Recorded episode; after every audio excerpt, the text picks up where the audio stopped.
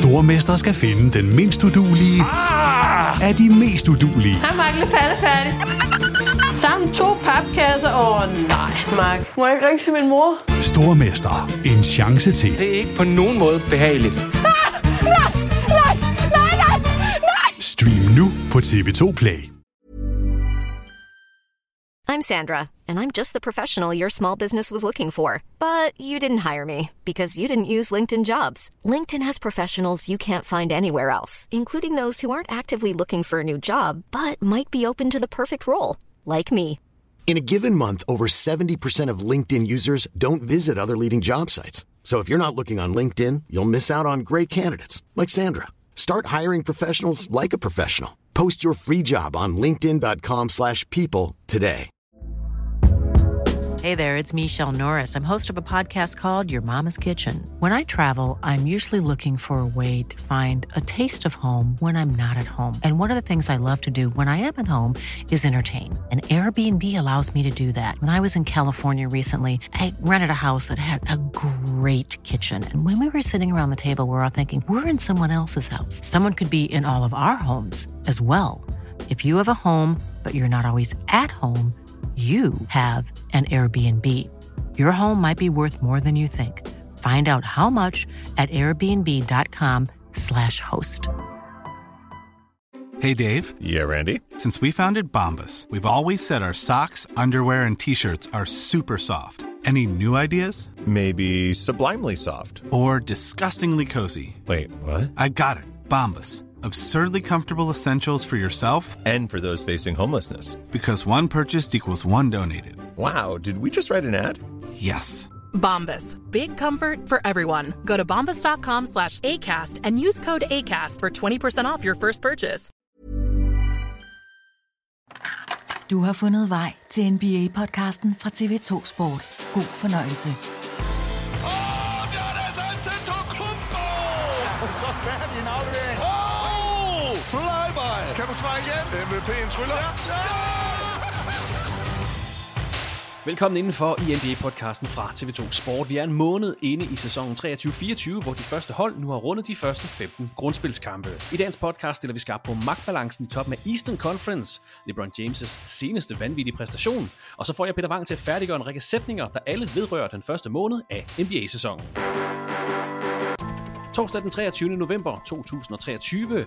Glædelig Thanksgiving til dig derude, en aften, hvor der altså ikke er N B A-kampe på programmet. Forhåbentlig kan vi gøre op for savnet af live action med den her podcast.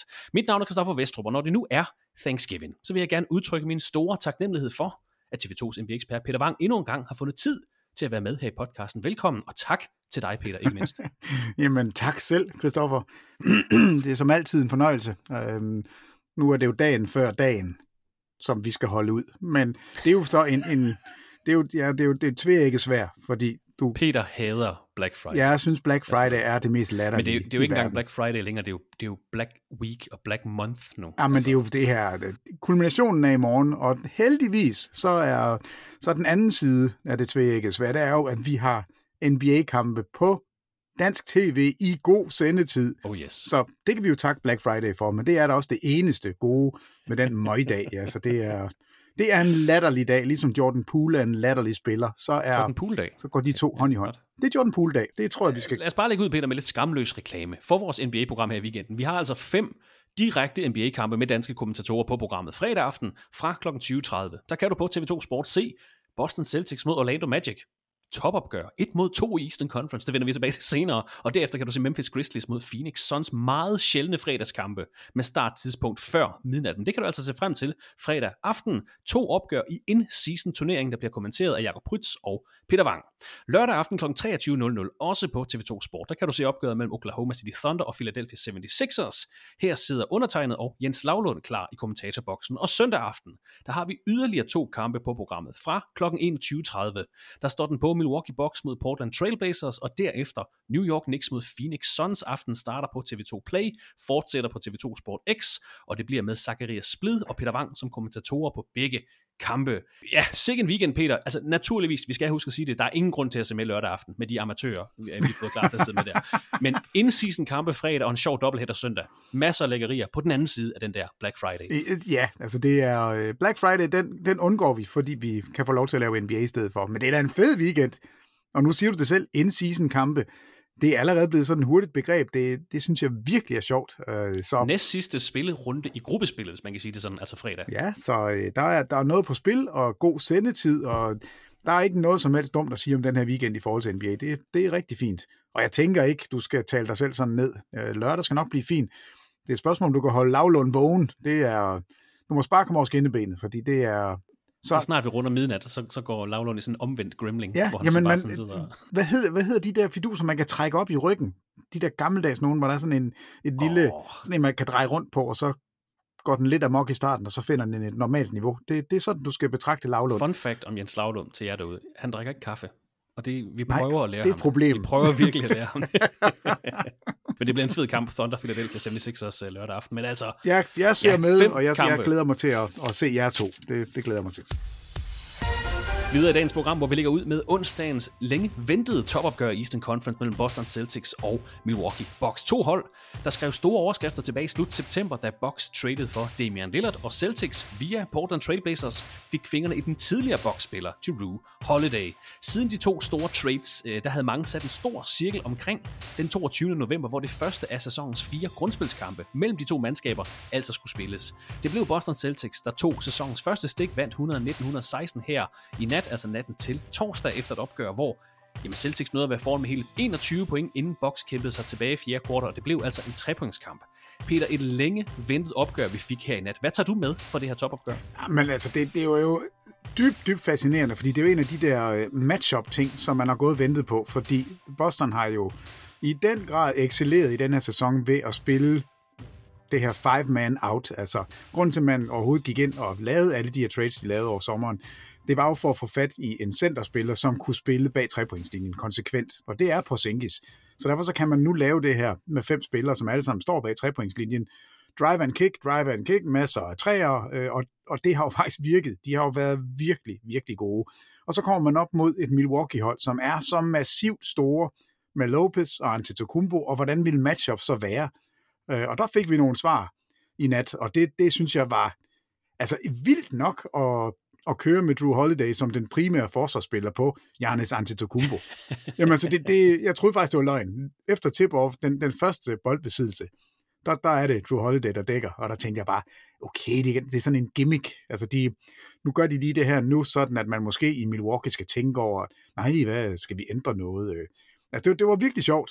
Um, og så var, var det lidt en fesen kamp egentlig, fordi Boston kom så langt foran, og, og virkede som om, der var, der var fuld styr på det.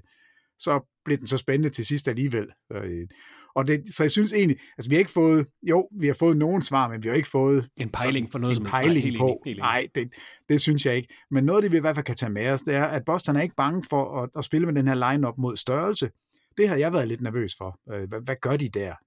Hvordan skal de klare sig uden Grant, uh, Williams? Og, altså det, hvor er det der, den spiller, ud over Al Horford, som kan komme ind og, og komme med noget, noget fysik? Det er de ikke bange for. Og de bliver ikke fuldstændig outreboundet, altså den er nogenlunde lige treogfyrre syvogfyrre. Altså de får ikke en Angus rebound, og det skal de nok heller ikke regne med at få, og det er så hvad det er. Men vi så også Milwaukee, de har jo lige pludselig fået den der spiller, der kan bringe dem tilbage i en kamp. Så selvom Damian Lillard måske ikke spillede den bedste af sine kampe nogensinde, så er han alligevel super farlig, og kan jo lige pludselig hente otte, ti, tre, otte. Altså han kan jo ramme, jeg ved ikke hvor mange træer i træk, uden man rigtig kan dække det op. Og den kom jo ned til en enkelt boldbesiddelse, hvor, hvor Boston så alligevel strammer grebet. Og det, altså, det, det var fortjent vinder. Resultatet, synes jeg, er misvisende, men, men vi kunne se lidt af, hvad, hvad det er, Damian Lillard kommer ind med, og hvad det er, Milwaukee synes, de har manglet. Så fascinerende kamp. Boston den helt rigtige vinder, og jeg glæder mig bare til den næste gang, de skal møde hinanden. Ja, præcis. Altså Celtics vandt det første, den første duel med Bucks, og ikke, kan vi sige, den ønskede revenge game fra Jrue Holiday. Ikke fordi der var, som sådan var lagt op til det, men Jrue Holiday blot fem point. Første scoring fra ham kom i fjerde kvartal, var et for otte i den her kamp. Men Celtics vandt, de sidder altså på førstepladsen i Eastern Conference, tolv og tre, bedste record i hele ligaen. Men det blev en tæt kamp, og det virkede som om, at de ret lige matchede, øh, selvom de havde det her store forspring Boston Celtics. Altså noget, jeg studsede over, Peter, Milwaukee Bucks havde sytten afslutninger mere end Celtics i kampen, og alligevel tabte de med tre point. De vandt rebound-duellen, som du er inde på. De havde tretten offensive rebound i kampen. De havde ni steals mod Celtics tre. De vandt øh, turnover-duellen. De havde altså seks færre turnover end Celtics. Så selvom Celtics havde det her store forspring, og, og kampen måske fes lidt ud, selvom den blev tæt, man skal ikke sige helt firkantet, ud fra den her kamp, at Celtics havde det bedre hold. Ud fra det, alt det her, jeg lige sagde, at de havde mange flere afslutninger. De vandt rebound-duellen. De havde færre turnovers. Så ja, jeg har ordret sagt det, du lige sagde. Hold øje med de her opgør. Det næste, det er tolvte januar, og det glæder vi os alle sammen til, fordi vi har ikke fået, vi har ikke fået alle svar. Vi har fået nogle svar på den her kamp. Det var en, det var en fed kamp på mange måder, men den næste, tror jeg, bliver sjovere, fordi Bucks vil gerne svare igen. Ja, lige præcis. Og, og dermed, at det var i Boston, så de får svar i hjemmebanen, det giver også lige Milwaukee sådan en, okay, det her, vi kan sagtens leve med at tabe den her kamp, fordi det var på udebane. Og, og Milwaukee har jo egentlig spillet lidt shaky start på sæsonen, og alligevel så ligger de nu med, med ti sejre og fem nederlag. Altså det, det er, det, det vidner om stor, stor klasse på det her hold, og, og de, de er jo kun lige begyndt at finde ud af, hvad er det egentlig, vi kan i de her screeningspil med Damian Lillard, hvad kan vi gøre med Antetokounmpo, hvad kan vi, altså hvordan, hvordan får vi det bedste ud af det her. Men de har fået den der spiller, man kan give bolden til sidst, som vi ved rammer sin straffekast, vi ved, han kan få sit skud af, det, det er det, de har manglet, og det er det synes jeg også, vi fik et svar på. Så en dejlig appetitvækker til, ja, der mangler tre kampe i, i grundspillet. Det er, det er sgu fedt. Altså, det, det, det er en virkelig, virkelig sjov matchup. Men det var altså et møde mellem nummer et og nummer to i Eastern Conference her i nat, hvor der var fjorten kampe på programmet. Og nattens resultater har altså vendt noget op og ned på stillingen i toppen af Eastern Conference. Som nævnt, altså Boston Celtics er nummer et, tolv og tre record. Så har vi fire hold på den her ti og fem record, der altså deler andenpladsen. Vi har Milwaukee Bucks, vi har Miami Heat, vi har Philadelphia seventy-sixers, og så har vi Orlando Magic, der har vundet fem kampe i træk. To sejre over Chicago Bulls, en otte-point sejr på udebane over Indiana Pacers, en nitten-point sejr hjemme over Toronto Raptors. Og her i natten, natten til torsdag, der slog de de forsvarende mestre fra Denver Nuggets med fem point, et hundrede fireogtyve til et hundrede nitten. Peter, du kommer til at snakke meget mere om Orlando Magic her fredag aften, hvor de møder netop Boston Celtics på T V to Sport. Men hvad sker der? Altså, hvor er, det for, hvor er det vildt? Altså, det er det tredje bedste forsvar i hele ligaen. De starter den her kamp mod de forsvarende mestre, mod Nikola Jokic, med Goga Pitatse og førsteårsspiller Anthony Black. Altså, det er sgu flot. Jamen, det er det. Og, og en af de ting, der jo går lidt op i en højere enhed nu, altså, det er Paolo Banchero og, og Franz Wagner. Mm. Altså, de to har taget endnu et skridt op, og de var jo på, på rimelig godt niveau til at begynde med. Men altså, Banchero, hvis ikke man har set Orlando, så skal man altså se det hold. Han er han er vanskelig at matche op med, fordi han er gigantisk. Altså, det er bare et kæmpestort menneske, som, som er større og stærkere end langt de fleste spillere på banen. Og han skyder træer, og han er ikke bange for at være den der go-to-guy, og det er også ham, der har de vigtigste scoringer i kampen i nat mod, mod netop øh, Denver Nuggets. Altså, han spiller... Jeg er overrasket over, hvor, hvor god han er. Jeg ved godt, det er et første runde, første valg, og forventningerne er høje, men, men jeg synes, vi ser en spiller, som stadigvæk udvikler sig til det bedre. Altså, der kommer mere og mere på.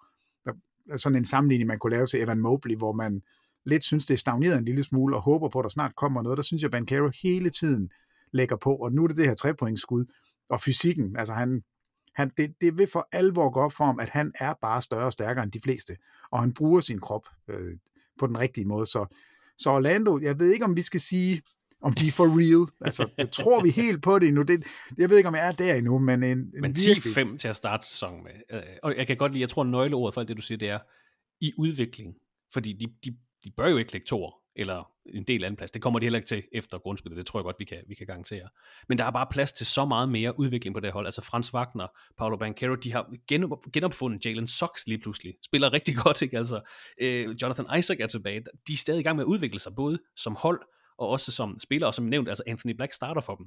Øh, spiller fint, bliver kun bedre. Altså, det, det er et spændende projekt. Ja, men det er det. Men en af de ting, der, der er vildt med det, det er jo, altså Franz Wagner er jo sådan en, en dominerende karakter på deres hold. Altså, ja. det, han har jo bolden rigtig meget, og, og er med i rigtig, rigtig meget. Og han har ikke skudt særlig godt i år. Altså, han, han er under tredive procent på træerne. Så, så jeg tror, at, at han er kun lige, han er kun lige kommet i gang i den her sæson også. Jeg tror ikke, han kommer til at ligge og rode på otteogtyve komma otte procent bag trepointslinjen. Banchero skyder måske også lidt over evne, altså skyder seksogfyrre procent på sine træer ja, lige nu. Ja. Altså, så man giver lidt, og man tager lidt. Så det er ikke fordi, hvis man kigger på statistikkerne, at det så stikker af. Altså, der er ikke en tyve-point score på det her hold. Det er, det er sådan meget godt fordelt ud. Altså, Cole Anthony, perfekt rolle for ham. Kom fra bænken og være en, altså, en gammeldags Vinnie Microwave øh, bænkspiller, der kommer ind og, og kan sagtens score tredive point i en kamp, og altså, det er vigtigt at have den der sådan sparkplug, og så nævnte du selv Jalen Suggs, som man jo virkelig har været skuffet over. Man har spillet fjorten kampe i år ud af de femten, og startet alle fjorten, og er faktisk blevet genopfundet. Altså, der er kommet noget der, og han er jo... Altså, han, jeg ved ikke, om du så det der sådan et mini-skamussel oh. med, med Jokic ja. i nat. Altså, han er jo et eller andet sted meget irriterende, men der er jo også noget, noget fedt over det. Altså, så, så de har ramt mange ting rigtig godt. Wendell Carter junior er, har kun spillet fem kampe, og de har faktisk et bredt, bredt mandskab. Og så kan man sige, hvad man vil om Moritz Wagner, den falske Wagner-bror. Altså, han, han leverer jo også noget, og kommer jo også ind med noget umf. Så super, super spændende hold, men jeg, det ja, femten kampe, alt godt indtil videre, men jeg, jeg skal da se det i femten kampe mere, før jeg er en true believer. Ja. For jeg tror ikke engang, jeg tror ikke engang, de sådan ægte Orlando-fans, de havde regnet med, at det skulle være i den her sæson. Der er sådan bygget op og sige, om to år, så, så er vi der. Fordi så er vi voksne, og vi, vi tror på, at de er simpelthen så unge. Altså, det er jo starten af tyverne, alle de her bærende kræfter. Men nøgleordet er udvikling, yes. både den her sæson og, og i fremtiden. Så der er god grund til at se med fredag aften på T V to Sport. Det er altså nummer et, Boston Celtics mod, ja, en del andenplads, men stadigvæk andenpladsen, Orlando Magic. Det kan godt blive en sjov kamp, og lad os se, hvordan Orlando Magic de matcher op mod, mod topholdet fra Boston. Når vi nu er i toppen af Eastern Conference, Peter, så er vi også nødt til at kaste lidt kærlighed efter Miami Heat. Sidste sæsonsfinalister havde Jamen, en sløj offseason. Vi var hurtigt til at stemple dem som de store tabere af offseason. Hvad skulle sæsonen byde på? De har mistet to startere. De starter et og fire, så vinder de syv kampe i træk. Ikke det sværeste kampprogram, det, det skal vi også huske at nævne. Men de er faktisk ni og et i deres seneste ti kampe. De ligger altså også på en del anden plads i Eastern Conference. Det ottende bedste forsvar i ligaen. De laver mange steals. De rammer deres træer. Det må vi også bare sige, Peter. Øh, sløj offseason, vi havde faktisk ikke regnet med, at de vil være så markante, som de er, men en stærk start på sæsonen, tror du, at de kan holde dampen oppe i, i modsætning til Orlando? Ja, dem, dem tror jeg mere på, fordi øh, jeg havde ikke forventet det her, hverken fra Orlando, men, men slet ikke fra Miami. Øh, de mister to starter og får ikke nogen erstatninger ind. Det, det troede jeg ikke, de kunne leve med. Altså, jeg ved godt, de var i finalen sidste år, men det var edderspark med, ikke fordi de havde spillet et specielt godt øh, sæson, altså en god sæson i grundspillet. Der var de jo meget heldige at komme videre, altså med næb og klør igennem play-in kampene, og lige pludselig så står de i finalen, så mister de to starter, så jeg har ikke set dem komme blæsende afsted på den her måde. Det, det er en kæmpe overraskelse, og jeg tror mere på, at, at det her, det kan holde, fordi jeg, jeg er også sikker på, at der kommer, der kommer helt sikkert nogle forstærkninger til det hold.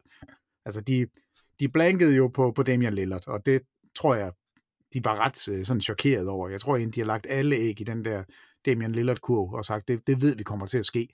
Og så var det som om, der var ikke rigtig noget andet at komme efter lige nu. Så jeg tror, de holder, holder den kørende, og når vi nærmer os trading deadline, og måske allerede før det, så vil vi se, at, at Miami gør noget, fordi de har altså de har en kerne af, af virkelig, virkelig gode spillere, som, som, skal, øh, som skal suppleres en smule, og så kan de altså overraske og stå i finalen igen. Altså, jeg tror, det er ikke det, er ikke det forhåndsfavoritterne, men, men altså, de har jo altså stadigvæk de, de bedste af deres spillere, så Så spændende og meget, meget flot starter Miami. Det er Mathias Preisler, der har skrevet til os og udtrykt, at han synes, at der mangler lidt snak om Miami Heat. Øh, fordi han, han, skriver, han skriver alt det her, som, som jeg lige har nævnt, at i starten af sæsonen, der var vi hurtigt til at kategorisere dem som de store tabere. Det er Mathias også enig i. Kritikken fortsætter, da de, da de starter her et fire. Så er de så gået på det her winning streak. De har slået Lakers, de har spillet klart flest udebanekampe i forhold til hjemmekampe, men de er blevet nævnt med det eneste ord i podcasten. Mathias skriver, at han hører både danske og flere amerikanske podcasts. Det er faktisk kun J J Redick, der indtil videre har omtalt dem positivt. Og så der er faktisk et generelt kritik af dem i mediebilledet. Så spørger han, hvordan kan det være, at Miami ofte får en masse kritik, men sjældent ros, når det går godt? Det er jeg så ikke helt enig i, men, men fair nok, hvis ikke vi snakker nok om dem. Øhm, de har et hold, der skal sammensættes på ny konstant, og er meget nye, skråstreg unge spillere, og formår alligevel at vinde gang på gang, fordi deres nye spillere stepper op, og fordi Bam Adebayo lige nu spiller på et all-time niveau, fordi de spiller som et hold hver eneste gang, modsat mange andre hold. Jeg savner nok bare lidt kærlighed til mine Miami-drenge, når de igen, igen, igen gør det så godt mod al forventning. Så en anerkendelse af, og en anerkendelse af, at Erik Spoelstra er ligaens uden sammenligning bedste træner, og har været det de sidste ti femten år. No Popovich hate. Mega godt input, Mathias. Vi skal nok rose Miami Heat. Jeg synes, vi roste dem rigtig meget sidste sæson for den her rejse, de to fra, var det ottende pladsen og til N B A-finalerne. Ja. Men, men, men i år, vi har ikke snakket nok om Miami Heat. Vi er nødt til at nævne, som jeg sagde her, altså de, de er ni og et i deres seneste ti kampe. Det har været kampe mod Wizards, Lakers, Grizzlies, Hawks, Spurs, Hornets, Nets, Bulls, Bulls og så Cavaliers. Så altså otte hold uden for top otte i enten Eastern eller Western Conference, men de skal stadig roses. Det har ikke været det sværeste program, fordi infrastrukturen, the culture, jeg gider ikke bruge ordet heat culture, jeg er træt af det term, men infrastrukturen har igen skabt succes, når man nu ikke fik vingerne i hverken Damian Lillard eller Jrue Holiday her offseason. Man har igen skabt den her identitet, og de rider videre, så hatten af, vi skal nok snakke mere om Miami Heat øh, i fremtiden, det lover vi. Jo, men altså noget, noget af det, der også er lykkes for dem, det, det er jo noget af det, der, der, der også var godt i slutspillet. Altså i to af serierne, der kunne de jo ikke, de kunne ikke brænde en træer, og det er de faktisk båret med sig ind i, i, i den her sæson. De skyder fjerde bedst i N B A, altså niogtredive procent øh, som hold. Og nogle af de her spillere, Bam Adebayo, vi nævner bare, han skyder halvtreds procent, men han skyder nærmest ikke nogen, så det er lige meget. Men altså Tyler Hero med, med næsten otte forsøg per kamp, over fyrre procent. Jimmy Butler, som jo fandme aldrig har kunne skyde en træer, han skyder niogtredive procent i år. Duncan Robinson er blevet genopfundet, er blevet starter ja. I halvdelen af kampene, skyder treogfyrre procent. Kyle Lowry, syvogfyrre procent på fem træer per kamp. Altså, det, det, det ved jeg ikke lige, om jeg havde set komme. Og så har de fået bemærkelsesværdig god produktion fra Jaime Raquez. Altså, han skyder også over fyrre procent på sine tre-points afslutninger, snit over ti point, og er sådan en helt under radaren rookie-spiller, som, som faktisk gør det formidabelt. Og de er slet ikke kommet i gang med Caleb Martin nu. Altså, han har kun spillet fem kampe og under tyve minutter i snit. Det var ellers en af de spillere, vi så virkelig træde ind i slutspillet sidste år. Så jeg synes, der er masser af godt at snakke om. Og de plejer jo notorisk at være rigtig ringe i den første halvdel af sæsonen. Ja, det er de så ikke i år. Nej, det, det er helt omvendt. Den første måned, fandme. ja, ja, ja, det kan ændre sig ikke, men, men Jimmy Butler plejer at løbe rundt som sådan en, en skygge af sig selv, og, og have kampe, hvor han nærmest ikke afslutter, og virke sådan helt demotiveret. Jeg synes, han har været mere på i den her sæsonstart. Altså treogtyve point scorer, det er heller ikke helt dumt. Øh, så... Så det, det, er, det er en meget, meget flot sæsonstart Miami, jeg har haft, og meget overraskende. Mathias har også skrevet til os, en, en sjov stat er, at de har otte spillere med over et steal per kamp. Det var lige at tjekke efter, det var faktisk god. Du tænkte lige, at der måske var løgn, Mathias. Men det var ja, der ikke. Jeg skulle lige tjekke efter. Men Mathias holder os op på det, hvis ikke vi roser nok i de næste uger og måneder, fordi de fortjener alt ros efter den her start, altså ti og fem. Et andet, måske lidt overraskende tophold her i Eastern Conference. Det er Indiana Pacers, der natten til onsdag blev det første hold til at kvalificere sig til kvartfinalerne i in-season-turneringen. Og de er selvfølgelig anført af Tyrese Halliburton, der P T ligger nummer fire på N B A's P I R-liste. Han snitter tolv assists per kamp. Og det stussede lidt over, Peter, det her tolv assists per kamp. Vi skal faktisk helt tilbage til fireoghalvfems femoghalvfems sæsonen for at finde spillere, der snittede tolv eller flere assists per kamp i grundspillet. Det var naturligvis John Stockton, der stod for den bedrift. Vanvittig sæson Tyrese Halliburton og Pacers har i gang i indtil videre. Og ja, vi er kun en måned inde, men stadigvæk tolv assists per kamp. Øh, fuldstændig vanvittig Tyrese Halliburton. Vi skal nok snakke øh, meget mere om ham i en, en fremtidig podcast. Men de er i hvert fald klar til kvartfinalerne i in-season-turneringen, der bliver spillet den fjerde og femte december. Senere på aftenen her i tirsdags, hvor, som jo var sidste spillerunde, eller seneste spillerunde i in-season-gruppespillet, der blev Los Angeles Lakers også klar til den her, eller de her kvartfinaler, da de vandt et hundrede og enogtredive nioghalvfems over Utah Jazz. Dermed sluttede Lakers fire nul i gruppespillet i in-season-turneringen.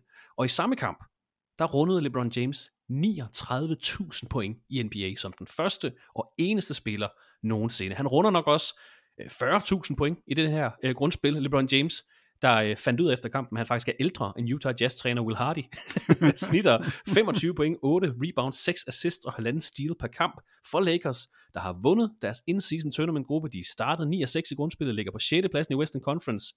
Også en virkelig stærk start for Lakers, der har haft markante skadesudfordringer i den første måned af sæsonen. Men de er altså klar til kvartfinalerne, og LeBron James... Jeg, altså, jeg ved jo ikke, hvordan vi skal titulere ham og, og hylde ham. Altså, det er jo hatten af igen, altså niogtredive tusind point. Tog den her pointrekord fra Kareem Abdul-Jabbar sidste sæson. Nu er han på niogtredive tusind point. Ender i hvert fald også på fyrre tusind point. Jeg ved slet ikke, hvor vi skal stoppe. Nej, men jamen, det, jeg ved ikke, hvor vi skal begynde. Altså, det, det, er, det er helt skørt. Og nu, nu løb du lige forbi uh, Indiana. Jeg har en masse på dem, så dem vender vi tilbage til. Uh, men LeBron James, lad os gøre den færdig, fordi uh, der er jo sådan nogle obskure statistikker, hvor man måler alt muligt. Og fjorten af de femten kampe, han har spillet i år, der har han været bedre end forventet. Altså, man, man kigger på alder og minutter og usage percentage og alt sådan det her. Forventet produktion. Forventet produktion, og der har han overpræsteret i fjorten af de femten kampe til at begynde med. Altså, han er otteogtredive år gammel på dørtrinnet til at fylde niogtredive. Han har ikke, altså han har ikke den, den samme impact forsvarsmæssigt. Han er ikke lige så let til bens, og hans spillestil er, er jo ikke helt så atletisk, som den, den var for femten år siden. Men han er stadigvæk et monster, og Dallas-kampen i nat vidnede jo også bare om det, at man kan ikke, du kan ikke bare holde ham ud, og han har jo faktisk et par spil til sidst i den kamp, hvor hvor Lakers kommer fra baghjul og kommer foran, og det ser faktisk ud, som om de vil stjæle den her kamp. Øh, helt ufortjent, hvis det var lykkedes, men, men Dallas holder altså stand, og Kyrie Irving, den lille skiderik, han har endnu en af de her tossetræer, øh, og LeBron har sådan en rebound med en hånd, han lige får vippet i. Altså, det super, super afslutning på kampen. Øh, og LeBron leverer igen og igen og igen, og, og man kan, jeg synes, man kan se, at han har den der altså total spilleglæde. Jeg synes, det virker, som om han godt ved, altså han, han har præsteret alt det, man overhovedet kan forvente af nogen spiller. Altså, og det er han klar over. Hver eneste gang, han sætter, sætter en fod på banen, ikke, så sætter han nærmest en ny rekord. Nu er det niogtredive tusind, nu er det fyrre tusind næste gang.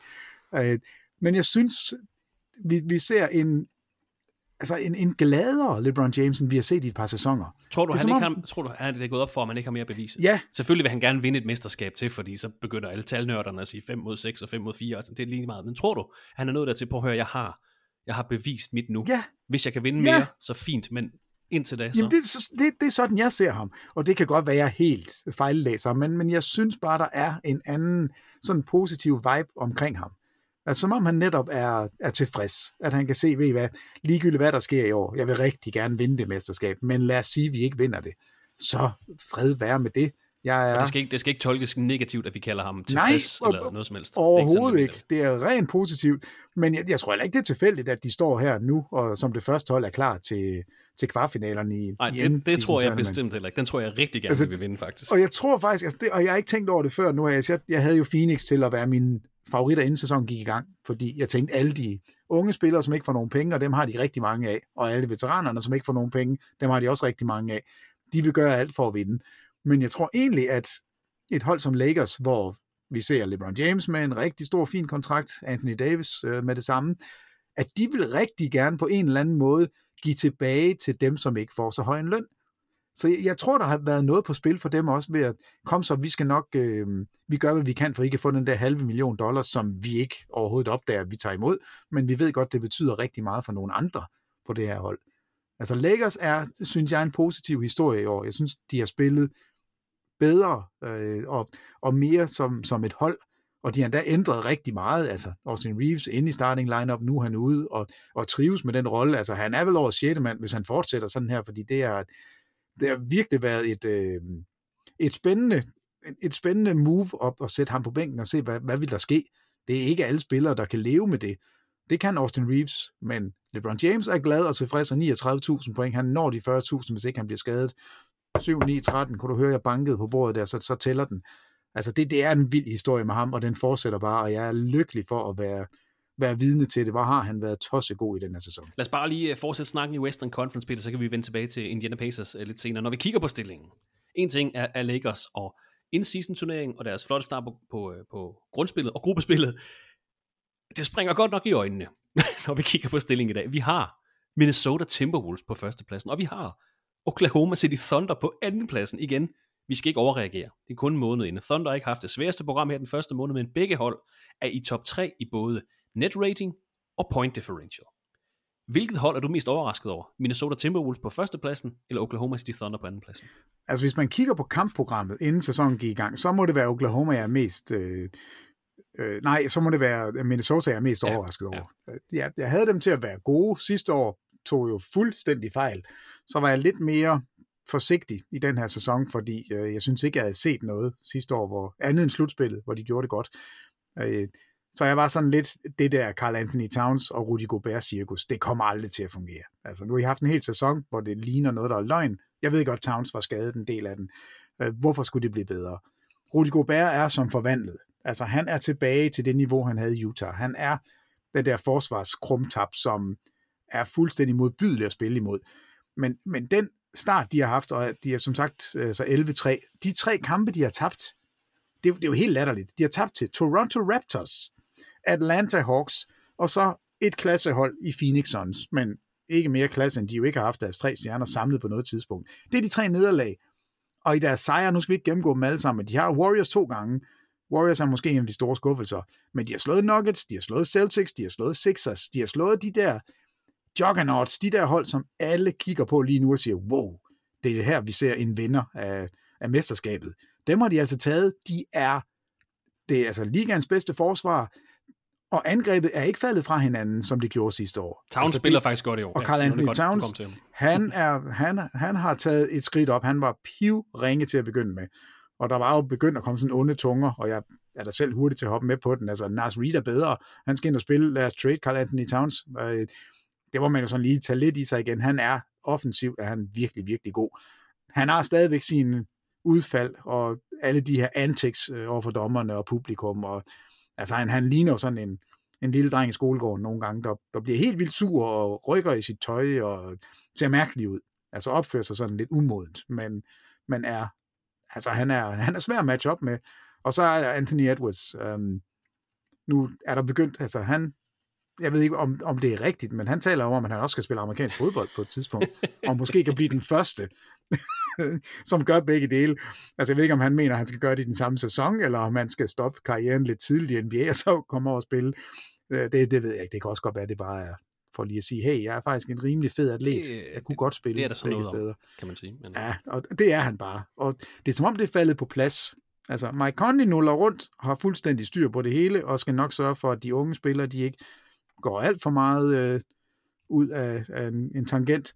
Og Rudy Goberts forsvar er tilbage. Carl Anthony Towns har fundet ud af, at jeg er ikke nummer et på det her hold. Det er Edwards. Så, så de ser, det ser faktisk ud som om, at det er noget, der godt kan holde ved. Hvis man kigger ind på Basketball Reference, og, så kan man se de der probabilities, altså sandsynlighederne for, at et hold kommer i slutspil, et hold kommer. Og der kan man se, at Minnesota lige pludselig dukker op. Jamen, så er der lige pludselig sytten procent chance for, at de vinder mesterskabet. Jamen, jamen så man, man fanden havde snakket om, at Minnesota skulle med som et hold, der kunne vinde mesterskabet. Altså, jeg er der slet ikke, at det er ikke, det er ikke sådan, jeg sidder og siger, at nu er de lige pludselig store favoritter, men, men jeg har bare slet ikke tænkt på dem i, altså i den forstand. Jeg tænkte på dem som en, en farlig outsider i slutspillet, og Denver synes ikke, de er sjove at spille imod, fordi de er svære at matche op med, men har jo ikke sådan for alvor tænkt, at det her, det, altså, det, kunne de gå i finalen? Kunne de vinde det hele? Og der må jeg da sige, som de har spillet i sæsonen, ligaens bedste forsvar, en, altså Anthony Edwards er på vej imod det her superstjerne. Altså han er en stjerne nu. Jeg har ham ikke oppe i superstjerne-kategorien endnu, men, men han er da ved at tage skridtet derop, hvor man kan sige, vi har en alfa-han, som vi tør sende op imod ligegyldigt, hvem vi møder. Og det, det synes jeg er, er skræmmende, fordi han er ikke særlig gammel, og det er hold, det, det er først ved, de er først ved at finde hinanden.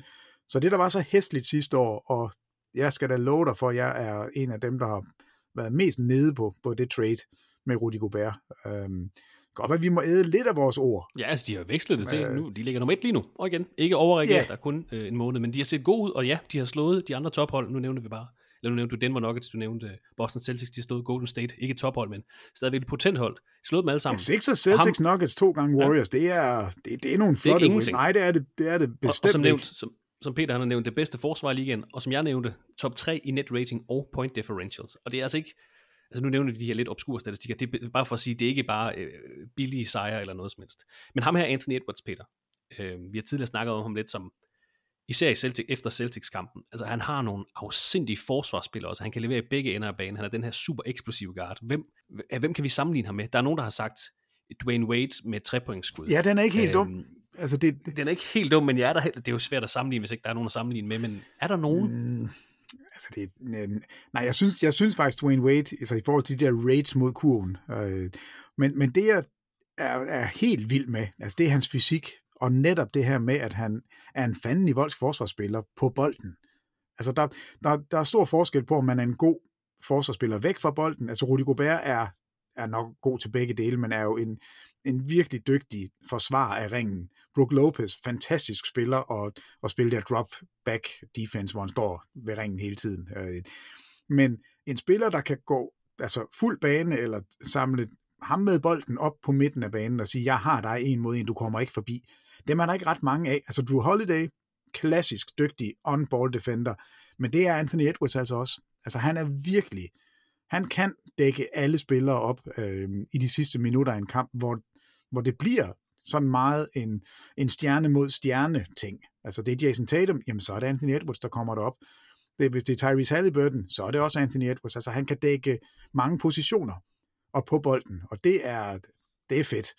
Altså, øh, jeg ved ikke, jeg ved ikke, hvad man kan sammenligne ham med. Dwayne Wade, synes jeg, det, det er ham, der altid bliver trukket op, og det er der jo en grund til. Øh, men han skyder bedre, eller skyder mere øh, udefra. Altså, han er, han er vild. Han er en vild spiller. Ham, ham kunne man godt forælde sig en lille smule i. Og altså været med til at spille Minnesota Timberwolves op på førstepladsen af Western Conference her efter den første måned af treogtyve fireogtyve-sæsonen. Oklahoma City Thunder, som vi har på øh, programmet på T V to Sport her lørdag aften. Øh, nu nævner jeg dem, Peter. De er inde på en anden plads. Det er selvfølgelig vildt imponerende. Det har ikke været det sværeste program, de har haft. Men jeg er nødt til lige at spørge dig, nu når vi lige har nævnt dem her. Efter den første måned af sæsonen, så er der er vel ikke nogen tvivl om, hvem der lige nu af Rookie of the Year. Altså ikke nødvendigvis, hvem der kommer til at vinde prisen, men hvem der skal have den efter den første måned. Nej, altså lige nu synes jeg, det ville være tyveri, hvis ikke det er Chet Holmgren, der får den. Ja. Altså, øh, og, og jeg har jo siddet og kigget lidt på det, fordi øh, du sendte mig en, en lille note, hvor du skrev, der er vel ikke nogen tvivl, og så tænkte jeg, at du nok tænkte, at jeg tænkte Wembanyama. og, og det er faktisk, det er vildt fascinerende at matche de to op mod hinanden. Øh, deres situationer er komplet modsatrettet. Meget forskelligt, det skal, det skal ja, vi det også sige. Ja, helt altså, Wembanyama løber rundt på et virkelig dårligt hold, og et dårligt hold, som oven i købet prøver at gøre noget, som, altså jeg ved ikke, hvor længe Popovic, han, han kan holde ud og se på det, men altså, Jeremy Sohan, at han skal løbe rundt og være pointgarden derinde, det er ikke smukt. Altså, de, de spiller simpelthen ikke særlig godt.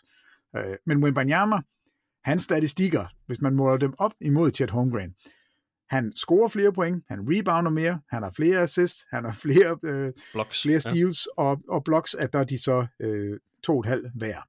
Og kigger man på deres season high, og det er jo så også deres career high, Chet Holmgren har scoret seksogtredive i en kamp, Wembanyama har scoret otteogtredive. Holmgren har haft tretten rebounds, og Wembanyama har haft femten. fem assists, syv. to steals, tre. syv blocks, otte. Altså de, de, de matcher nærmest hinanden direkte tal for tal, Øhm, og, og, og de ligger så tæt, altså det, det er nærmest identisk, bortset fra at Chet Holmgren, han skyder lights out. Altså jamen, det er jo, du har du har luret den, Peter. Ja. Jeg troede Nå, lige. Jamen, det, det er helt vildt. Altså seksoghalvtreds procent field goal percentage, treogfyrre procent på trepointskuddene, otteogfirs procent på straffekastene. Den er lige dykket under halvfems procent. Ja, desværre. På ja, det var ellers så var det halvtreds fyrre halvtreds ja. Af en rookie, der samtidig snitter sytten og otte og, og to komma fem blok. Og som er to meter seksten og vejer otteogfirs kilo. Og spiller for top tre hold i Western Conference. Top to hold ja. Er det så. Ja. Og, og det er jo der, man er nødt til at kigge på Wembanyama og sige, okay, du er fremtiden. Det her, vi har ikke set en spiller, som de fleste steder står listet til at være to komma fireogtyve, men med sko er to komma syvogtyve og vokser stadigvæk alt efter, hvad, hvad man skal tro på. Så lad os sige, at han er to komma femogtyve. Øh, han skyder over hestligt. treogfyrre procent for gulvet. otteogtyve procent på træerne, og jeg skal da love for, at han fyrer den af. Men han skyder enogfirs procent på straffekastene, så hans mechanics er der. Altså, han skyder pænt. Ja, jeg er ikke... Han skyder så også væsentligt mere end... Ja, og han bliver jo ikke på noget tidspunkt sat op. Altså, ej, han spiller jo ikke sammen med en All-N B A. Chet Holmgren kan jo stå, og han ja. kan smøre sin madpakke ude i hjørnet eller op. Altså, så, så der er forskel på deres situationer, og jeg tænker... Ja, det, er ikke, det er ikke for at være kritisk over Victor Wembanyama. Det er det dummeste, du kan gøre, det er at være kritisk over for ham.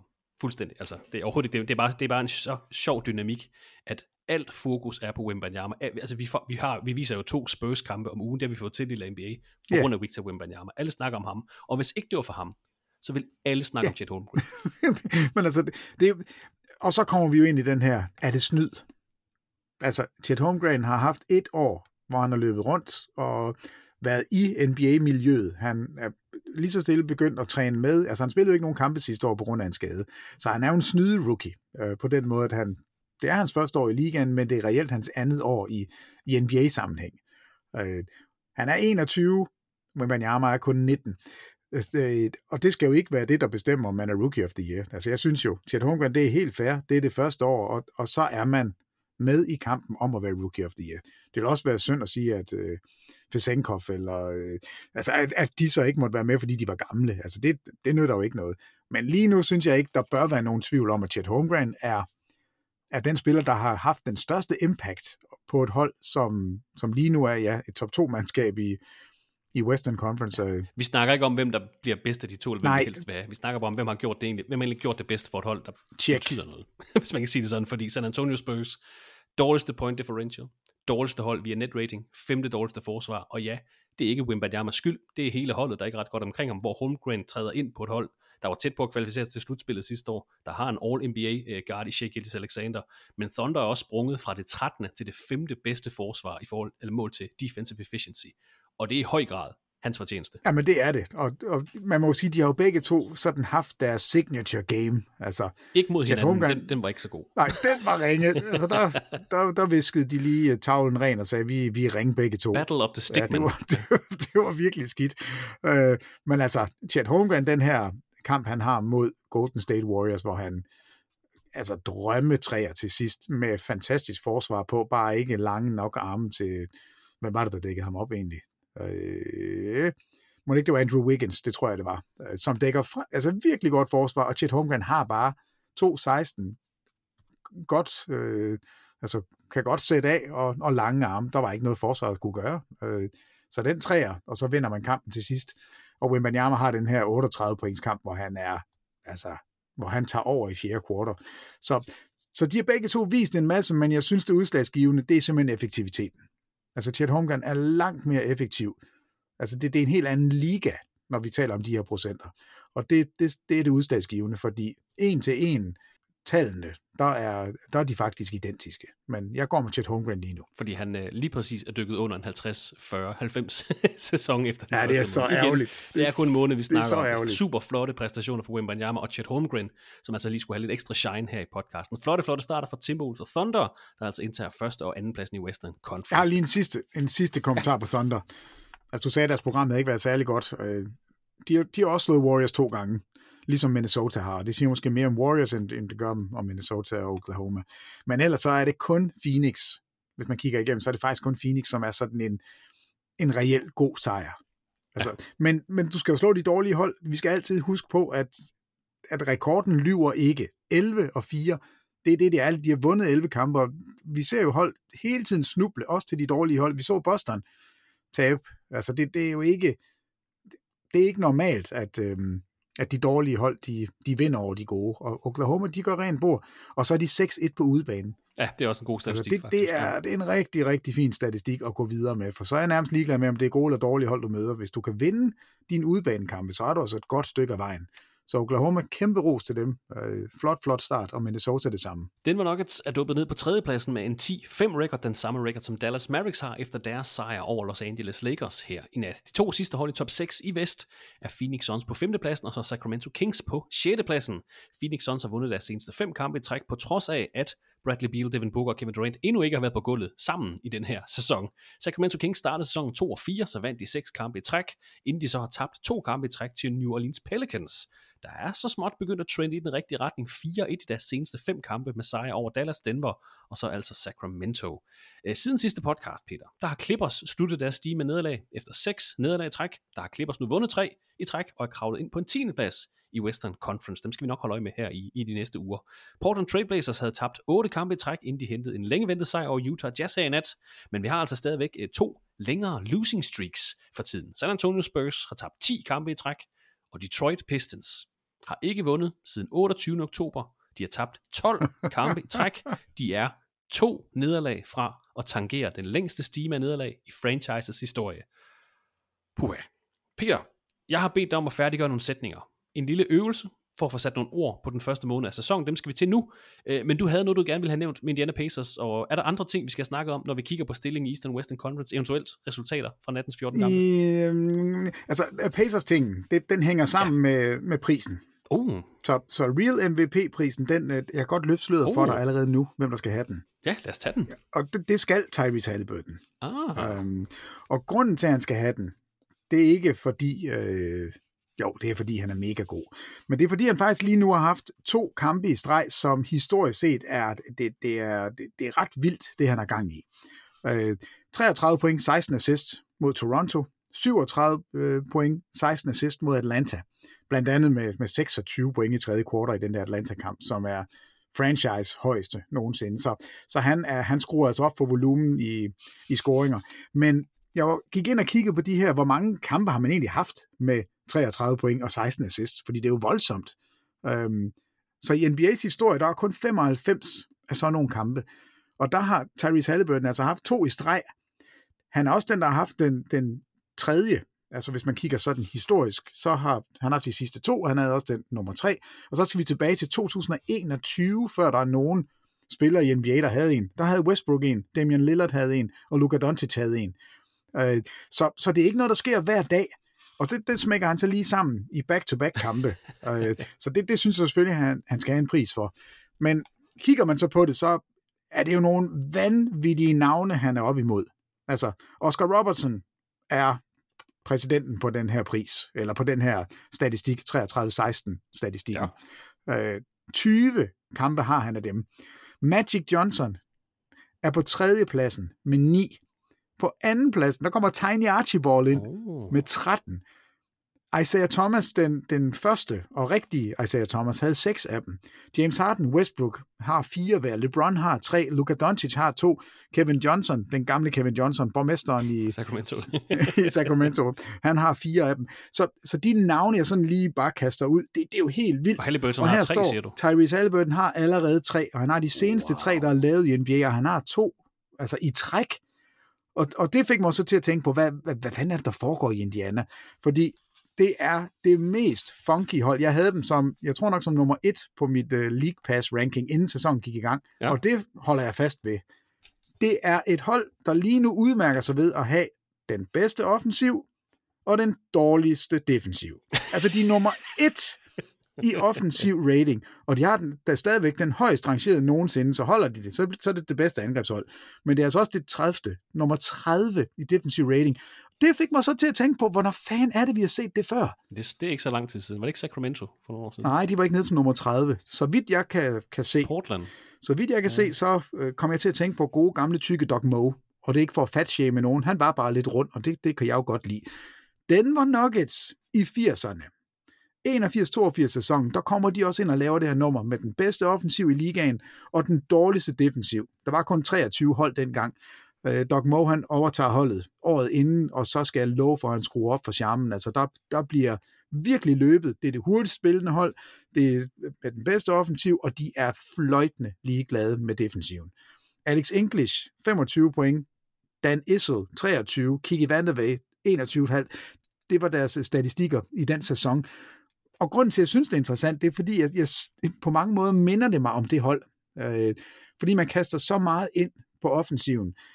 Og man er god, men man er jo ikke rigtig god. Og det her hold i enogfirs toogfirs Denver Nuggets, de kommer til slutspillet. De slutter sæsonen seksogfyrre seksogtredive, det er faktisk rigtig fint, men fiser ud og taber i første runde mod Phoenix Suns. Øh, og, og det er lidt den fornemmelse, jeg sidder med lige nu med det her Indiana-hold. At det er mega godt angrebshold, pivringe forsvarshold, og jeg tror ikke en døjt på dem, når vi når til slutspillet, hvis de kommer med der. Nej. Øh, men, men det er et sjovt og underholdende hold, og Tyrese Halliburton har altså noget. Øh, jeg vil stadigvæk mene, at det trade, hvor man øh, Sacramento er glad, Indiana er glad, så det er et win-win trade. Men hold nu op, altså der er, der er noget, noget stjernestatus over Tyrese Halliburton. Altså han kan nogle ting, som, som er vilde nok. Nu havde han ni treer i den seneste kamp. Altså han har skruet op for volumen af sine egne afslutninger, samtidig med, at han altså ja, strøger om som er assist, men, men det er altså fyrre år siden, der havde vi et hold, som jeg synes minder om det. De nåede aldrig nogen vegne. Altså Doc Moe, han, øh, han coachede dem op igennem firserne, og, og de kom aldrig i finalerne, øh, og, og var som regel ude i starten af, af playoffs. Så jeg håber ikke, at Indiana kigger ind i, i det de næste otte sæsoner, men, men altså, der er aftegninger af det. Det her med den bedste offensiv og den dårligste defensiv, det er det, der er lidt sjovt. Og det gav altså den øh, nok mest prestigefyldte pris i dansk Niche-sport podcast regi, Peter Wangs Real M V P-pris i den her uge. Stort tillykke til Tyrese Halliburton fra Indiana Pacers. You're the real M V P. Den fireogtyvende oktober, der blev sæsonen treogtyve fireogtyve tippet i gang her i dag. Den treogtyvende november, der er vi tredive kalenderdage inde i sæsonen og grundspillet. Og selvom det stadig er for tidligt, vi har sagt det mange gange, det er for tidligt at konkludere noget endegyldigt, så vil jeg alligevel gerne have sat lidt ord på den første måned af sæsonen. Og det kommer til at ske med en lille øvelse. Jeg har sendt fem sætninger til Peter Wang, som han her i dag skal færdiggøre. Forhåbentlig kan det fungere som en form for evaluering på verdens bedste basketballliga. Jeg håber, det giver mening, Peter. Det er jo nogle gange sådan lidt øh, abstrakt. Det giver det, aldrig mening, nej, men altså, nu prøver vi.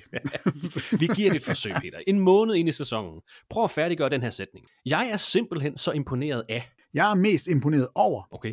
Fordi det er flere. Nej, der, der, er, nogle, der, der er nogle ting her. Jeg, jeg ved ikke, hvad jeg, hvad jeg skal kalde dem. Jeg tror, det er oldies but goodies. Jeg er fuldstændig imponeret over. Vi har været forbi LeBron James. De her små seksogtyve point, otte rebounds, syv assist, halvandet steal. Han har sin career high i effective field goal percentage. Han har aldrig skudt bedre træer, end han gør lige nu, enogfyrre komma fire procent. Han er tossegod. Det eneste, han mangler lige nu, det er, at hans straffekast er under halvfjerds. Det er for ringe. Det skal han lige vippe op på, men, men det er vildt. otteogtredive år gammel. Og han er jo ikke den eneste gamle nisse, som bare stadigvæk still going strong. Altså Kevin Durant, Kevin Durant. femogtredive år gammel, snitter enogtredive komma fire point, syv komma en rebound, fem komma fem assist, skyder niogfirs procent på straffekastene, tooghalvtreds, og nu råber jeg lidt, fordi jeg er selv så overrasket over det, jeg, jeg fact-checkede det fyrre gange, for jeg troede simpelthen, det var løgn. Han skyder tooghalvtreds procent på træerne. Vi er femten kampe inde i sæsonen. tooghalvtreds procent? Hvordan kan man det? Altså, det forstår jeg simpelthen ikke. Altså, øh, han er nummer otte på P E R-listen. LeBron James er nummer syv. De to dominerer ligaen, og de er femogtredive og niogtredive, nej otteogtredive, undskyld. Og så den sidste, Steph Curry. Altså, han er faktisk ældre end Kevin Durant, og det studser jeg også lidt over, men det er han. Han er også femogtredive, men, men flere dage ældre. niogtyve komma fire point, fire komma syv rebound, tre komma otte assist, skyder fireogfyrre procent på sine træer, har ramt over fem træer i snit i den her sæson per kamp. Altså ramt fem træer. Så han leverer også og skyder selvfølgelig ja, latterlige treoghalvfems procent på sin straffekast. Så det er imponeret over, at de her tre spillere, som bevares, det er tidligere M V P'er i ligaen, så det er jo ikke nogen, som vi ikke har hørt om. Men, nej, men med den kæmpe talentmasse, der er i ligaen. Der er, er så mange unge spillere, der er så mange gode spillere, der er, det vælter ind med nyt talent hele tiden, og Doncic står på vippen og banker, og, og Embiid har været øh, tidligere M V P, og Doncic og Giannis Antetokounmpo, og de burde jo være skyllet over. Og de står bare stadigvæk på den her, altså, vi er blandt de absolut bedste stadigvæk. Vi kan bygge et hold op omkring os stadigvæk. Og det har vi aldrig set før. Altså, vi har tre så gamle spillere, som på den her måde leverer. Jeg, det, jeg synes, det er, det er vildt. Altså, og jeg synes, vi har sagt det om LeBron de sidste par år, men jeg synes, vi er nødt til at kigge på Durant og Curry også. Altså, femogtredive plus. Jeg synes, der sker et eller andet der. Der, der skal man have en særstatus, hvis man i den grad kan være med. Og det skal det lige love for, at de tre kan. Så, så det er jeg dybt, dybt imponeret over. Og så har jeg også skrevet altså lidt det samme som Minnesota Timberwolves. Nu var vi omkring det før. Det er jeg altså imponeret over, at de fører Western Conference. Det havde jeg ikke regnet med. Det er flot. Lad os prøve med en, en ny sætning. Jeg er sgu nervøs for. Jamen altså, der er mange ting, jeg er nervøs for, men, men jeg er nervøs for Memphis. Okay. Altså, det, det, det må jeg bare sige. Det ser ikke ud, som om det stopper. Altså, det hold, de er færdige i den her sæson. De, de, jeg tror ikke på, at de kan holde den bare nogenlunde kørende, indtil Ja Morant kommer tilbage. Altså, nu er det femten kampe inden. Der mangler ti. Det kommer ikke til at gå godt. Steven Adams kommer ikke at redde dem. Jeg ved ikke, hvad de kan gøre på, på trademarkedet. Jeg, jeg ved ikke, om de, om de tror, at Bismarck Biyombo, han er løsningen. Og det er ikke for at tale Bismarck Biyombo ned. Jeg synes, han er skøn, men, men det her hold, som var alles kæledække sidste sæson, øh, det er føj, det her, det okay, er skidt. Du er nervøs for, altså, for deres sæson, og jeg, og, det, det bliver ikke til noget som helst. Jeg er simpelthen nervøs. Jeg er nervøs for, at, at den her sæson, den er solgt, og jeg ved ikke, hvad det gør ved et ungt hold, at have så meget succes, og så faktisk have en ret turbulent sommer. Altså, Dylan Brooks sender de jo på porten. Ham kan vi ikke bruge til noget, vi er sure på dig, vi synes, du er dårlig. Fint nok, han kommer til Houston og gør det rigtig godt. Så har vi hele Ja Morant-tingen, så har vi skaderne på, på deres big men. De er super, super uheldige. Altså, det, jeg synes ikke, det er deres egen skyld. Men, men et hold, som er så godt, som bliver så dårligt. Man kan håbe på, at det er Warriors-situationen. Altså, at man lige tager et gap year, hvor man øh, samler kræfter, og så er man tilbage igen. Men, men det, jeg havde troet, når man tilførte Marcus Smart, så troede jeg faktisk, man kunne holde den kørende ja. til Ja Morant. Han er også blevet skadet, skal jeg huske. Og han, ja, ja, og, og det, de har virkelig været uheldige, det må vi sige. Men deres bedste guard, deres selvfølgelig franchise-spiller, Ja Morant, sammenholdt med deres bedste forsvars-S, i Steven Adams, det er, for, det er for stor en mundfuld. Det, I en Western Conference, som er så kompetitiv, der, der tror jeg desværre, at løbet det er kørt for Memphis, og det, ja, det, det, er, det er jeg ked af. Jeg synes, det er mega ærgerligt, men so be it. Den tredje sætning, jeg sendte til Peter, var, jeg er faktisk lidt overrasket over. jeg er, der er mange ting, jeg er overrasket over, men, men jeg er specielt overrasket over et hold som Houston Rockets, at de kan komme ind og få vendt rundt på en kultur med, med så få knep. Altså, at du får en ny head coach ind i Ime Udoka, du får øh, Dylan Brooks ind, som er hadet alle steder, øh, der kommer ind og spiller drømmebasket i forhold til, hvad man sådan forventer fra ham, og Van Fleet, en aldrende point guard, som, som ikke øh, har haft de bedste par sæsoner op til den her sæson, og så får man den rundt på, på hele kulturen, fra det ene øjeblik til det andet. Det er jeg faktisk overrasket over, at det lykkedes, og at man så hurtigt har fundet ud af, at Alperen Şengün, han er den der øh, hop, altså en spiller, man skal give bolden, man skal bruge ham. Det betyder ikke, at han skal score hver eneste gang, men de er faktisk begyndt at køre isolationsspil for ham i slutningen af kampe, og vi så, hvordan han altså manhandlede LeBron James af alle, altså brugte sin fysik og kom ind og, og har nogle afgørende scoringer lige i badet på LeBron. Øh, så jeg synes, det er, det er skønt at se. Altså jeg, jeg er, det er tidligt i sæsonen, men der er sket noget der, som jeg, jeg er virkelig, virkelig overrasket over. Det er, at, at det har været så gnidningsfrit. Altså det ser ud, som om de har købt en identitet, mm. som jeg mener stammer fra Ime Udoka. Og, og det, er, det, det synes jeg er sejt. Den næste sætning, som Peter han har haft og arbejdet med, det er, jeg er skuffet over, prik, prik, prik. der, der er meget, jeg er skuffet over. Nu, nu nævner vi dem før. Jeg er tolv nederlag i streg. Detroit Pistons, hvad fanden foregår der? Altså, Jaden Ivey, som blev taget, var det ikke nummer fire, han blev taget som øh, i draften? Jo, det lyder rigtigt. Ung point guard, der kommer ind. Øh, lige pludselig så er han på bænken. Så skal man prøve et fransk projekt af, og, og det virker ikke. Og Kate Cunningham er tilbage og spiller rigtig godt, men de kan ikke vinde nogen kamper. De siger selv, vi er dårlige. De henter en ny head coach ind og giver ham de fleste penge, en head coach nogensinde har fået i N B A's historie. Dem er jeg da vildt skuffet over. Hvor er det ringe, det de laver? Altså det, det synes jeg er en, en skændsel, at man kan være så dårlig. Jeg havde virkelig troet, at det, var, det ville være bedre. Så det, det er sådan på holdbasis. Jeg, ikke, jeg sidder ikke at sige, at jeg troede, de ville være mesterskabsfavorit, men jeg havde forventet noget mere fra Detroit. Og så er jeg bare mega skuffet over N B A. Nå, okay, okay. Altså, sådan i det hele taget. ja, nej, selvfølgelig. At, at, at, øh, den her håndtering af Miles Bridges. Jeg er mega træt af at se ham løbe rundt nu. Han har spillet fire kampe. De sidste to bliver han, altså publikum elsker ham. Han snit over tyve point, otte rebounds, tre assists. Han, han har øh, fra i nat game-winning play, altså rammer en træer, som, som Charlotte vinder på. Øh, og det var jo et Boston, de slog i den her kamp, hvor jeg siger, at man ser jo ikke Boston tabe til dårlige hold ret tit, men, øh, men det var altså også Charlotte. Så de har vundet to i streg, og Miles Bridges er altså har virkelig været god, fantastisk for dem, som spiller på banen.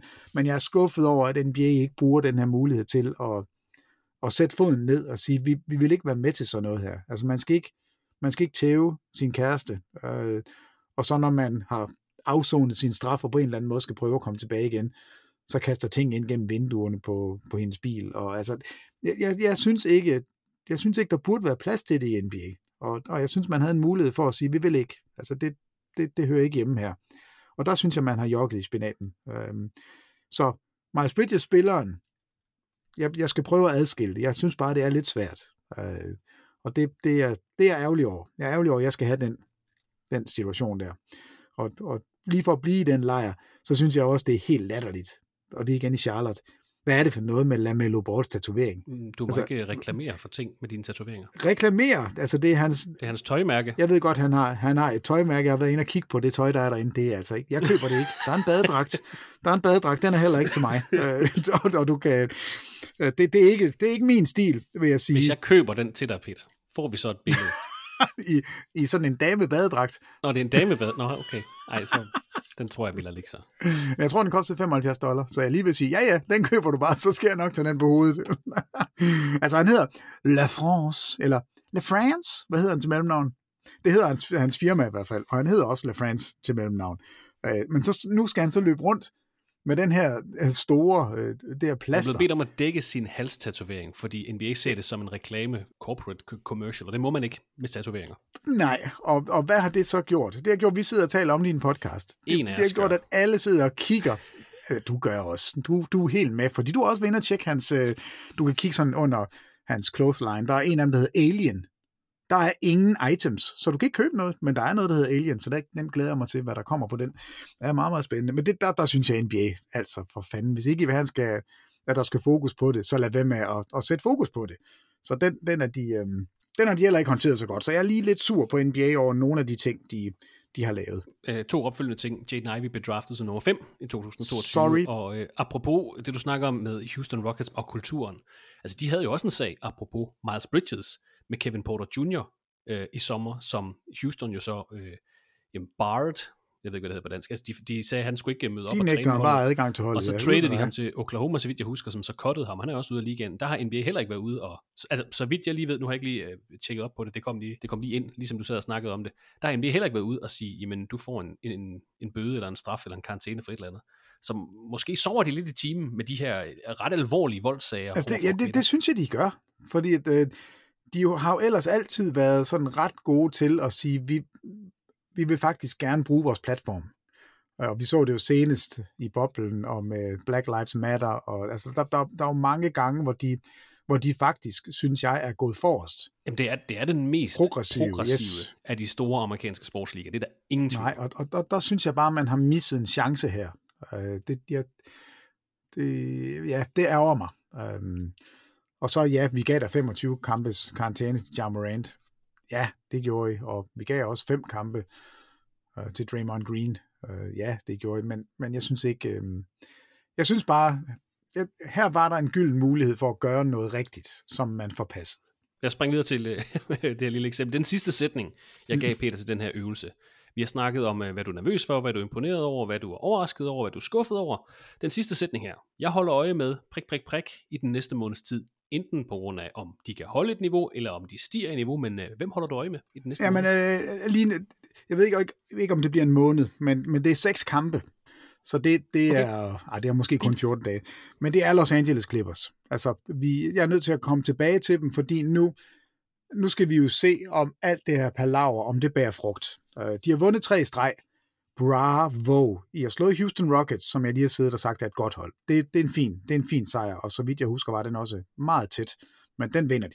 Så har de slået San Antonio Spurs. Og San Antonio Spurs! Så, så de har vundet tre kampe, ikke mod det vildeste program. Så det, jeg er ret interesseret i, det er de næste seks kampe. Men de har hørt efter, hvad du sagde her på det. Det har de. Westbrook kommer fra bænken. Det virker. Og de vinder deres kampe, hvis det er det, du tænker på. Westbrook har bedt om Check. At komme fra bænken. Westbrook er Kæmpe. En adelsmand. Ja, ham, ham er vi glade for. Men prøv at høre, prøv lige at høre her, Kristoffer. De næste seks kampe. Pelicans på hjemmebanen. Zion Williamson er i hopla lige nu, og holdet er i medvind. Trender den rigtige vej, ja. Yes. Dallas Mavericks på hjemmebane. Det er et godt hold. Luka Doncic, Kyrie Irving, de er svære at vinde over.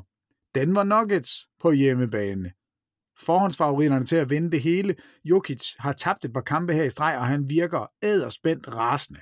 Jeg, jeg tror, han, øh, han kan godt komme med en monsterkamp i den her. Sacramento Kings på ja, udebane. Trend er også den rigtige vej, ja. Det er ikke et særligt fedt hold at spille mod, og slet ikke på udebane. Golden State Warriors på udebane. Nej, altså jo, altså Warriors hjemmebane. Draymond Green tilbage. Ja. Draymond Green tilbage, og så Warriors på hjemmebane bagefter. Draymond Green tilbage igen. Ja. Så jeg synes, der er seks kampe her, som ah. bør give en indikation på, hvor er Clippers. De her, de første fem kampe, de taber med James Harden, de får et pas, fordi ny spiller til, ny kultur, ny måde at spille på, alt det her Westbrook-balladen. Westbrook kommer nu fra bænken, der er kommet styr på den del, de har vundet tre i streg mod so and so modstandere. Nu kommer den rigtige test. Der er ikke nogen undskyldninger nu. Seks kampe her, som, som viser os, hvad er Clippers i stand til. De er uden for det spændende selskab i Western Conference lige nu. Det her, det bliver muligheden for at tilføre nogle af topholdene en på hatten, og så selv lige smutte op i top seks. Eller lad os sige, de, de går et og fem, eller to og fire. Og det er ikke usandsynligt. Altså, fire af de her seks kampe er på udebane mod gode hold. Jeg synes, mm. det, det bliver... Det, det glæder jeg mig til lige at kigge på, hvad, hvad fanden sker der med Clippers. Det vil jeg holde øje med i de næste. Det er så kun en halv måned, men alligevel. Det kan godt blive ret afgørende. Måske ikke for hele sæsonen, men øh, hvordan holdet ser ud i resten af sæsonen. Måske. Ja, og så er der selvfølgelig en, en, en klassisk en, og det, den giver lidt sig selv. Selvfølgelig vil jeg holde øje med, hvordan får vi in-season tournament afsluttet. Selvfølgelig, ja. Altså, hvilke otte hold er det, der starter i kvartfinalerne? Hvordan kommer hele setup'et i Las Vegas til at være? Kommer der lige så meget øh, energi omkring det, som... som jeg synes, uh, in-season tournament i det hele taget har haft. Det har jo virkelig været en turnering i medvind. Altså, jeg, jeg vil sige, jeg synes, vi to var rimelig positivt stemt fra start, og jeg synes, der var mange tvivlere derude. Alle, tror jeg, er enige om nu, at det her er en god idé. Den for, Spillerne... Altså den, den, ej, det bliver ikke den første. Den anden weekend i december kommer til at få rigtig meget opmærksomhed. Det altså semifinalen, og fin- semifinalen torsdag, finalen lørdag den niende, så vidt jeg husker. Kæmpe opmærksomhed. Jamen altså, det, jeg, jeg tror faktisk allerede fra kvartfinalerne, fordi det er så sjældent, du finder de her vind- og forsvind-kampe i N B A. Det, det lykkes her. kvartfinaler, semifinale, finale. Der er penge på spil, der er prestige på spil. Alle, der bliver spurgt om det, de siger jo, jamen, vi vil gerne vinde den her. Altså, det betyder noget for os. Og, og jeg synes faktisk, det er lykkedes N B A bedre. Altså, jeg, jeg er faktisk overrasket over, at det lykkedes så godt. Den havde jeg også med i overraskelseslisten. Men øhm, Aha, altså, det, det, jeg synes virkelig, det er det lykkedes N B A at lave noget godt der. Så det er ikke alle bolde, de har tabt. Den her, den, den har de stadigvæk kørende i luften. Og, og selvfølgelig, den bliver afgjort inden for den næste måned. Så det er, det, det, det giver sig selv, at at det, der har jeg selvfølgelig også noget fokus. Gode svar, Peter. Tak, fordi du altid er med på at lege med i mine abstrakte lege. det, det, det er nemt. Jeg synes, det er sjovt. Selvom amerikanerne i dag fejrer Thanksgiving, der i sin essens handler om at vise sin taknemmelighed og fejre høstens udbytte, så er det nu blevet tid til at sætte lidt fokus på øh, manglende udbytte. Og en række spillere, som øh, vi i dag ikke er lige så taknemmelige for, som de andre profiler i N B A. Fordi ugens Jaden Ivey Award gives hver uge til en undervældende præstation i N B A. Jeg var opkaldt efter den spiller, der i sidste sæsons grundspil havde den lavest samlede plus-minus, Jaden Ivey fra Detroit Pistons. Vi har, øvet, øh, vi har fået en idé, Peter. Der er nogen, der synes, vi skal kalde den The Jordan Poole Award, og den er jeg lidt fristet af, men det kan vi snakke om på et andet tidspunkt. Vi har haft en minus syvogtredive-kamp. Vi har haft en minus seksogtredive-kamp fra selveste Domantas Sabonis. Øh, Malak Ibrahim var nul for seks for Spurs i nat. Øh, det var mod Clippers, som vi stadig regner med som tophold. Den tager vi lige væk. Men vi bliver i Western Conference, hvor vi altså finder denne uges prisvinder, der har været øh, sløjtskydende på det seneste.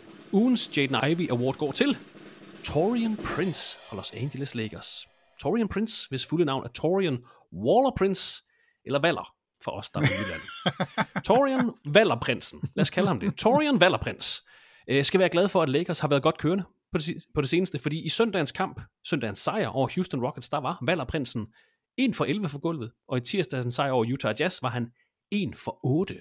minus seks i det første opgør, men til gengæld plus seksogtyve i det næste, så han har heldigvis bidraget på en masse andre måder, men to for nitten over to kampe, flere tøne over sådan ramte skud, og du giver også en mulighed for at sige Waller Prince her i podcasten. Taurean Prince, du får denne uges Jaden Ivey Award.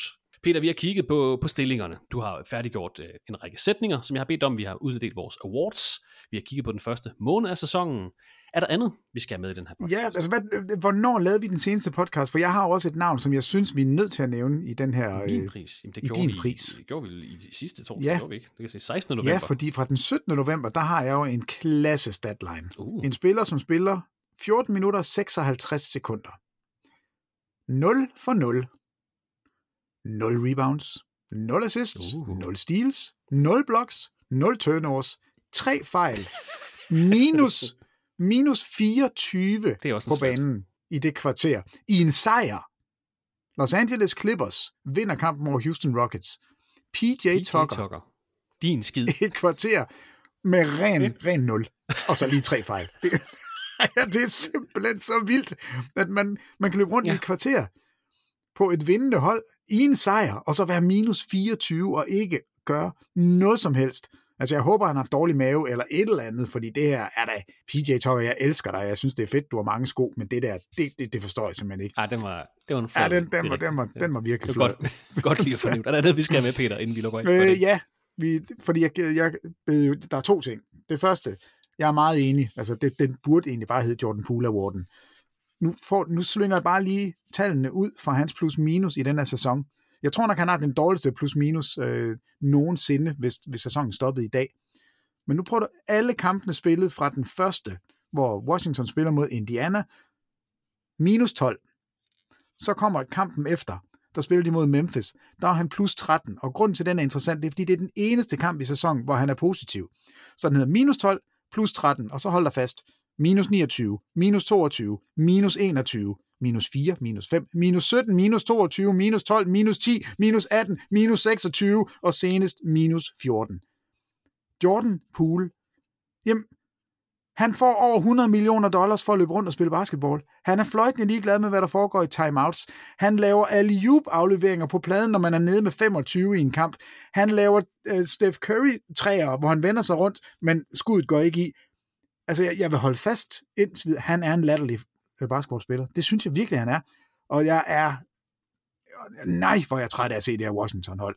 Og jeg håber, jeg håber ved Gud, at alle, der holder med dem, de tænker, hvem tager fat i Jordan Poole snart? Altså, er der ikke en eller anden, der kan komme ind og sætte en lille smule sådan retning på ham? Og det siger noget om, hvor god Steph Curry er. Han kunne styre Jordan Poole. Han fik det bedste ud af Jordan Poole. Jordan Poole gjorde gode ting i Golden State. Han har ikke sat en fod rigtigt i Washington endnu. Det er ynkeligt. Hvor er det ringe, altså.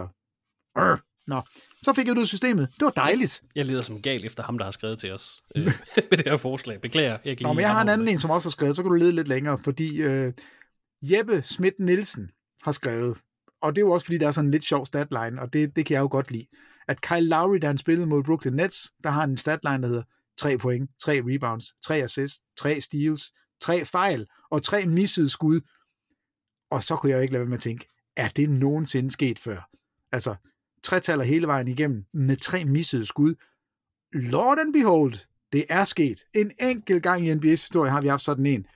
God gamle Aaron McKee. I to tusind og tre, i en O T-kamp, der har en samme statline, brænder altså også tre skud. Så han er ikke den eneste, Kyle Lowry, det, det lange tretal. Det har Aaron McKee altså også gjort. Så, så det er jo bare dejligt lige at have sådan en, en lille en at kigge på. Så, så tak for den, Jeppe. Den, øhm, den moder jeg mig selv meget over, så det var godt. To gange i N B A's historie har vi haft det lange tretal. Yes. Peter Wang, tak for din tid, og god fornøjelse med de mange kampe, du skal kommentere her i weekenden. Jamen, jeg vil da sige god fornøjelse tilbage til dig. Du skal lige trække Lavlund op i morgen, og så, nej, på lørdag, så kører det, og så, skal, så sidder jeg og ser med. Jeg glæder mig rigtig meget. Det er godt at høre. Vi har som sagt fem kommenterede kampe på vores kanal her i weekenden. Få overblikket over, hvilke kampe vi viser og hvornår på sport t v to punktum d k skråstreg basketball. Ha' en fortsat god uge, og på genhør i det næste afsnit af N B A-podcasten fra T V to Sport.